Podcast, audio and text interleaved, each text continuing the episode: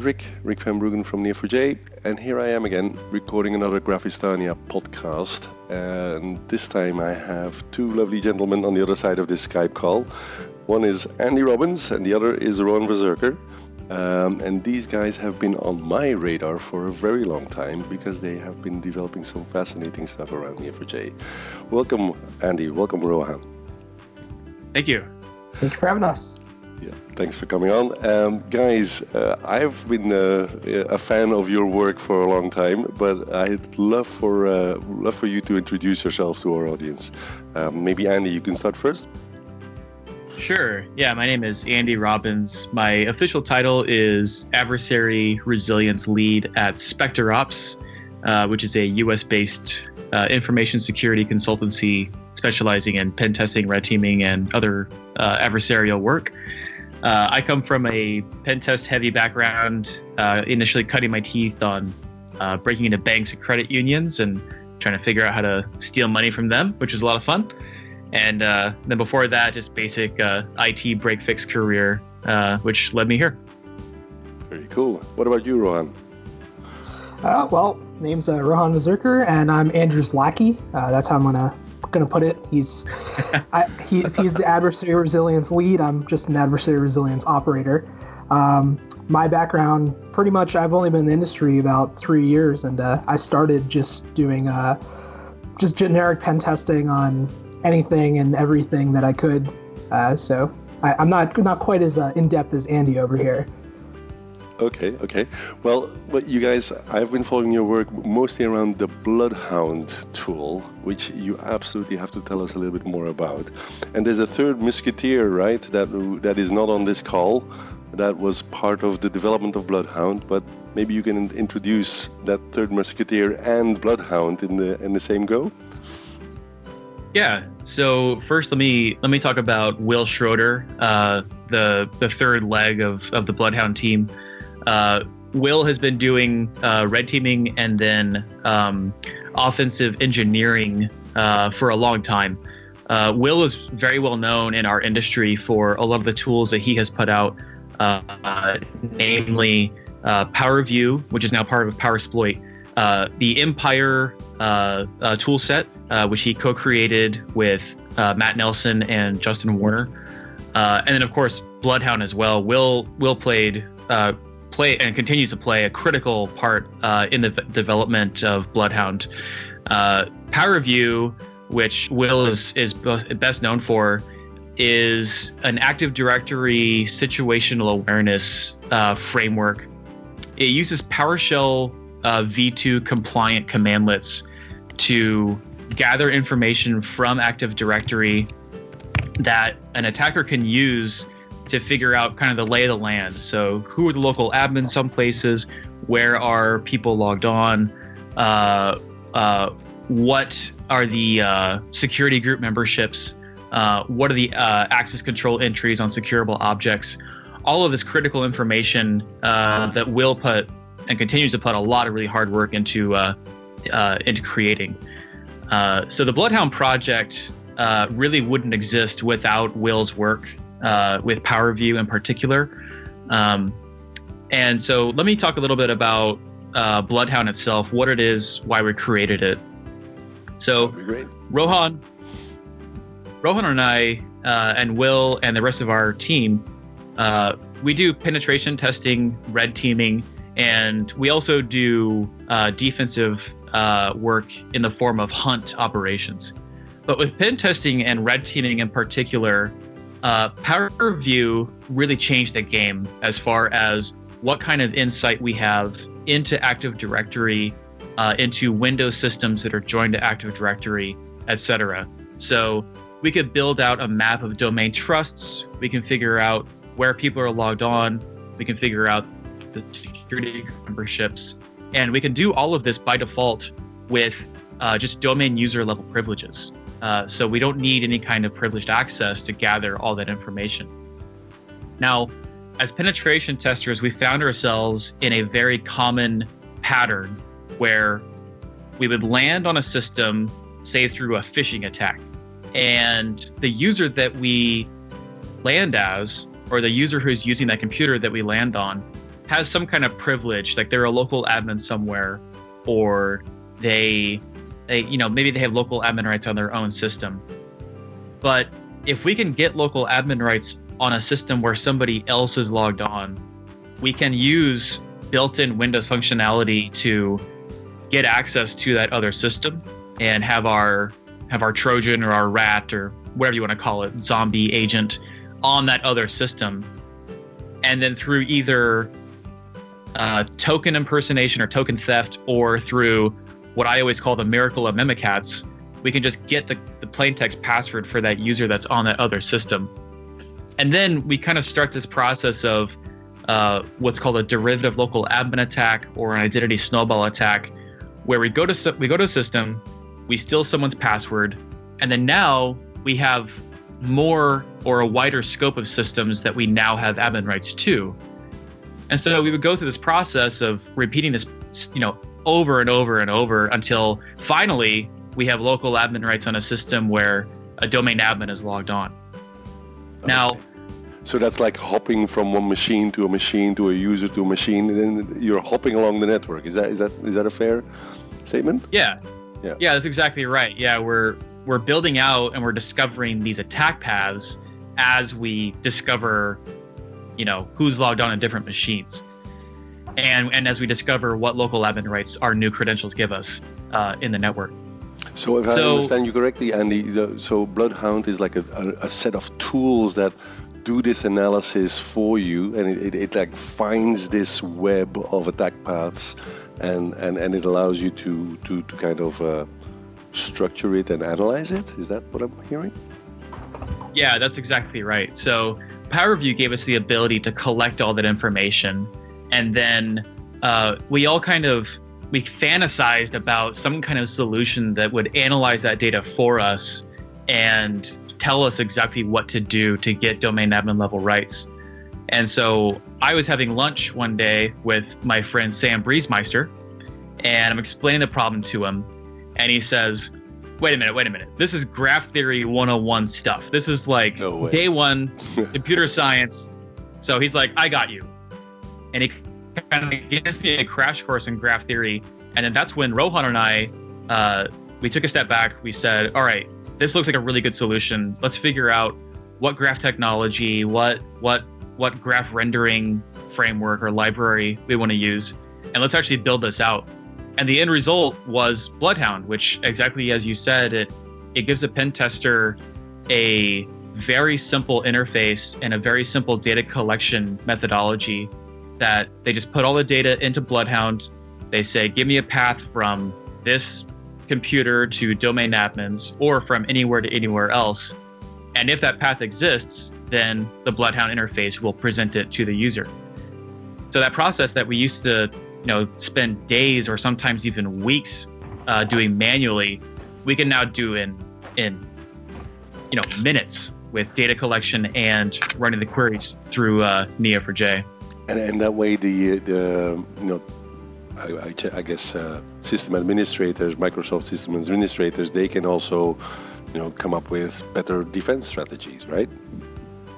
Definitely, yeah. They can they can do the same thing we're doing and find all those attack paths, and then instead of you know abusing them, they can start to shut them down, or they can at least have a chance at understanding the the very complex nature of security group nestings and and local admin privileges in Active Directory. I saw this one quote in one of your presentations, Andy, by John Lambert, uh, the, the Microsoft uh, guy. Uh, defenders think in lists, attackers think in graphs, and as long as this is true, attackers will win. right? That's it, yeah. right? Definitely. Yeah. I think cool. I, I think I heard Rohan was going to say something. No, I was just laughing. That's our one oh. of our favorite quotes. Uh, it's a fantastic. Yeah, that quote. quote yeah it, it, finds its way into all of our talks and then now into uh, our very first podcast too. Fantastic. Hey guys, and, and so um, the second question I, I, kind of always ask people is, you know, well, why graphs? You know, why did why did you want to use a graph for, for, for solving this? Was it really just the fact that you know you were trying to solve something that was taking weeks and you thought it was going to be uh, so much simpler, or what was the what was the uh, what was the main attraction for you guys? Uh, I, I, think I would say that uh, we, we considered a lot of different solutions to the problem. And out of everything we looked at, uh, graphs definitely fit the bill better than anything else. Um, I mean, the speed at which you can do analysis on graphs just blows away almost anything else that we could find. Um, I mean, not to mention they're really fun to look at, and they they demonstrate concepts in a way that we never could properly explain before. Um, Andy was talking earlier about how we jump from system to system to system, and one of the hardest uh, things we had to deal with was during our client outbriefs, explaining to clients exactly what we were talking about when we were talking about going from, you know, one node to another node. Um, having a graph that we can show them and say like, this is the path we took. We went from this user to this computer to this group and so on and so forth. It makes the information a lot easier to digest, not only for us, but for our clients as well. Um, I, I, I, don't think there's anything that would have given us the same impact as using graphs like we do with uh, Neo4j right now. Super. So so it's it's a combination of you know just a really good fit for the model for the graph model I guess, and at the same time also being able to query it so quickly that you can actually do a lot more analysis on it I guess. Yep, absolutely. I mean, this is a topic that's, I told you guys about this earlier. This is a topic that's so dear to my heart because I spent 10 years uh, trying to convince people to cl- clean up their Active Directories. um, and, uh, and it feels like this is a great fit for, uh, for, for some of those tasks. Uh, so uh, I highly recommend people to take a look at it. So, guys, um, final topic here. You know, what's what's what's next? You know, where do you guys uh, want to go next with Bloodhound? But also, where do you see uh, the wonderful world world of graphs uh, um, heading and, and potentially intersecting with uh, with the security industry? You know, any any perspectives on that? I'll let you well, take this one, Andy. Yeah. So, I think in general, as far as the opportunity in information security, there is a lot of uh, there's a lot of very complex problems that still need to be solved in the information security space. You know, one of the one of the things I'm most proud of with Bloodhound is that we were able to take this very complex uh, problem or this very complex, you know, pen tester red team methodology and kind of democratize it, uh, so to say. So we we put that very well, we put that relatively advanced uh, uh, uh tactic into the hands of uh, you know every pen tester that that is interested in looking at the tool. And so I think for me, what that what that lets um, what that lets the client organizations of those pen test firms do is really understand uh, you know how big of a problem that actually is. And so there are other opportunities I think that are ripe for the solving. Uh, in particular, I think uh, network segregation and isolation is a big one that that graphs can really help with. Uh, I also think that like uh, host-based privilege analysis uh, can can also be very interesting to look at. So some of our guys, uh, Will Schroeder again, and Lee Christensen and Matt Nelson, they started looking at host-based access control entries on securable objects and how those can be abused for persistence and then also privilege escalation. I think adding a graph on top of that could uh, could really uh, uh, you know cause like a an awakening as far as you know uh, what the situation with with privileges from a local perspective look like in reality. Um, and then for the project, uh, there are there are a lot of very exciting things that we have uh, planned for the project. most importantly, again, Will Schroeder kind of led the effort as far as understanding how Active Directory group policy affects objects. So it's it's a it's a fairly complex topic, maybe a little bit too complex complex to talk about right now. But the bottom line is if if we as an attacker can get some kind of privilege over a group policy, then there's a thousand and one ways that we can push group policy down to the resultant objects, be they users or computers, to take over those objects. So Will Will has already figured out the logic for how that all works uh, from an Active Directory perspective, and he also knows how to how to take all the information out of Active Directory and and put it into a format that can be ingested into Neo4j. And then Rohan and I are working on how to actually implement that into the interface. So from a graph perspective, it gets very interesting because uh, you have uh, we have for the first time we're going to be putting in node properties and edge properties that that are going to require uh, uh filtered uh, path uh, searching, and so that'll be a that'll be a new part of the project that is a good challenge, and I think it's going to be very effective for finding new attack path opportunities in Active Directory.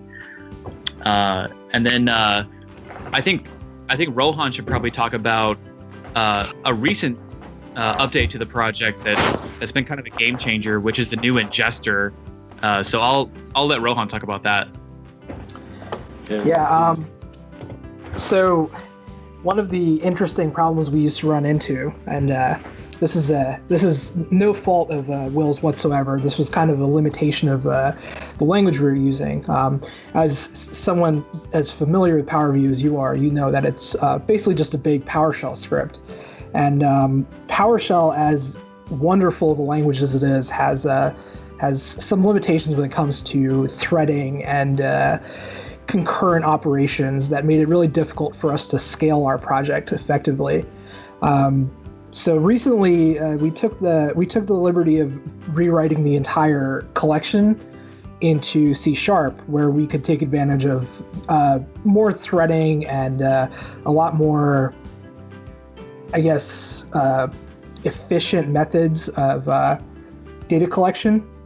So we we did this over the past uh, I want to say about three months, um, and as a result of it, uh, the scale at which we can collect data has increased significantly. Um, there were there were environments that were way too big for us to collect uh, with the PowerShell ingester. Um, we had people telling us that they had a they were running collection on a system with 80 gigs of RAM and they were running out, um, which is never a good thing to hear. No. Uh, yeah. With but the with the new that sounds like a uh, big big job that that rewrite actually. Uh, it was it was it was a it was a big undertaking. Um, yeah. it, it was worth it in the end though. Uh, we've we've had people tell us they've done collection in in networks that have a million plus computers and uh, they've successfully completed it and uh, put all that data into Neo4j, which also handles it like a champ. So uh, that was a yeah, that was a really really great uh, information to have. Um, scale was always going to be an issue for us, so solving that issue was a pretty big deal, at least in our industry. Super. Hey, Rohan and Andy, uh, as you know, I try to keep these podcasts uh, a little bit digestible and, and short. Um, so I think we should probably wrap it up. Uh, but yeah, uh, I, am also going to get this uh, podcast episode transcribed, so we'll include a bunch of links to uh, any other material that you want to share with our community. So um, that's definitely something we, we will do. Uh, for now, although I'd like to thank you so much for not just you know being on the podcast, but also for the fantastic work on, on Bloodhound. I mean, I know the security domain a little bit, and I know how vulnerable many companies are because of their crappy ADs. Uh, so I, I think uh, I'd, like, I'd like to thank you guys um, on multiple fronts there, um, but especially also for coming online and uh, and doing this recording with me. I really appreciate it. Thank you very much. Thanks, guys, and uh, i hope to see you again at uh, one of the Neo4j conferences someday. That would be great. Yeah, that'd be awesome. We should also uh, we should thank uh, you know Michael Hunger and Max De Marzi and all the other Neo4j staff for supporting us. Uh, they gave us a lot of help in the Slack channel and continue to help us through that and like Twitter and stuff. So thank you very much to to them. Great. All right, guys. Have a nice uh, rest of your day and a fantastic holiday. Right. Thanks. You as well. Cheers. Bye. Thanks, Rik.